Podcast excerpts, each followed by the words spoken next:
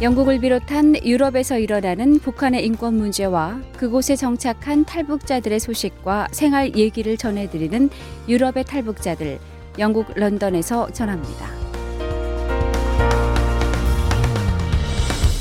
영국에서는 지난 십팔일 바프타라고 부르는 영국 아카데미 시상식, 즉 영화와 텔레비전 예술협회가 우수한 업적을 보인 예술가와 기술자, 그리고 영화인들에게 상을 주는 행사가 열렸습니다. 영국 아카데믹 상은 천구백사십칠년에 설립되었습니다.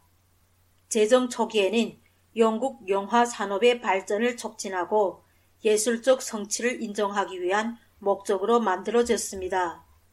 처음에는 영국 국적의 예술가를 대상으로 한 국내 상이었고, 시상식은 영화와 텔레비전 분야에서의 우수한 작품과 업적을 포상했는데, 지금은 영국만 아니라 국제적인 참여와 영향력을 확장해 영화인들에겐 축제의 마당이 됐습니다. 그리고 올해 영국 아카데믹 시상식에는 윌리엄 왕자가 참여해 영국 왕실이 영화와 예술문화 분부를 지원하고 격려한다는 것을 보여줬습니다.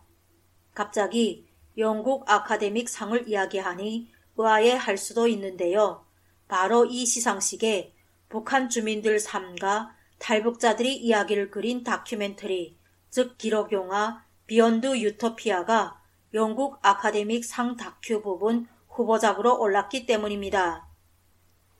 한국의 영화가 영국 아카데믹 상 후보에 오른 적이 있고 또 상도 받았지만 북한 주민의 삶을 그린 기록영화는 이번이 처음입니다. 특히 영화 속 주인공인 이소연 씨, 중국에서 탈북민들 탈출을 도와 한국으로 무사히 갈 수 있게 도와주고 있는 김성은 목사가 직접 영국을 방문해 관심을 받았습니다.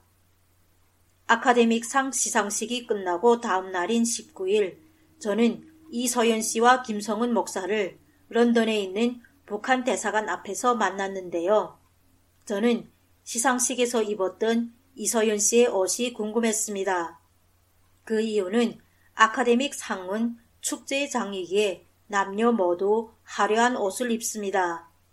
특히 여자들은 아름다운 드레스를 입고 참여를 하는데 유독 이소연 씨만 하얀색과 빨간색 조화를 맞춘 한복을 입고 참여를 했기에 어떤 의미가 있었는지 물어봤습니다. 저희 그 북한 인권을 조명으로 한 비욘드 유토피아 영화 때문에 제가 또 참여를 했고, 거기에 저는 또 그 아들과 함께한 엄마이기 때문에 드레스와 한복에 대한 고민도 살짝은 했습니다. 네, 근데 저는 그냥 내가 한국의 엄마다, 아들 일은 엄마다라는 것을 확실하게 각인시켜주는 것은 한복밖에 없겠다라는 생각을 해서 사실 한복을 입었어요. 이소연 씨는 한복을 입고 행사장에 가니 젊은 층들이 한국어로 한복이라고 이야기하는 것을 보면서 많은 사람이 비욘드 유토피아를 더 기억해 주길 바란다고 덧붙였습니다.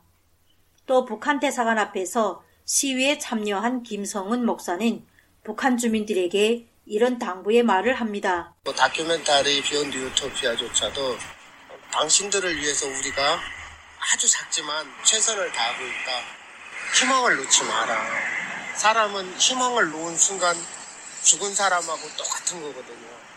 누군가는 당신들을 위해서 지금 최선을 다하고 있다. 희망이라는 것이 구멍 사이로 들어오는 작은 신라 같은 희미하게 보이는 빛일지는 모르지만 그 빛은 어둠을 밝혀줍니다. 많은 사람이 해외에서 북한 주민의 더 나은 삶을 위해 애쓰고 있습니다. 희망에 대한 명언 중에 이런 글이 있습니다. 그 어떤 희망이든 자신이 품고 있는 희망을 믿고 인내하는 것이 바로 인간의 용기이다.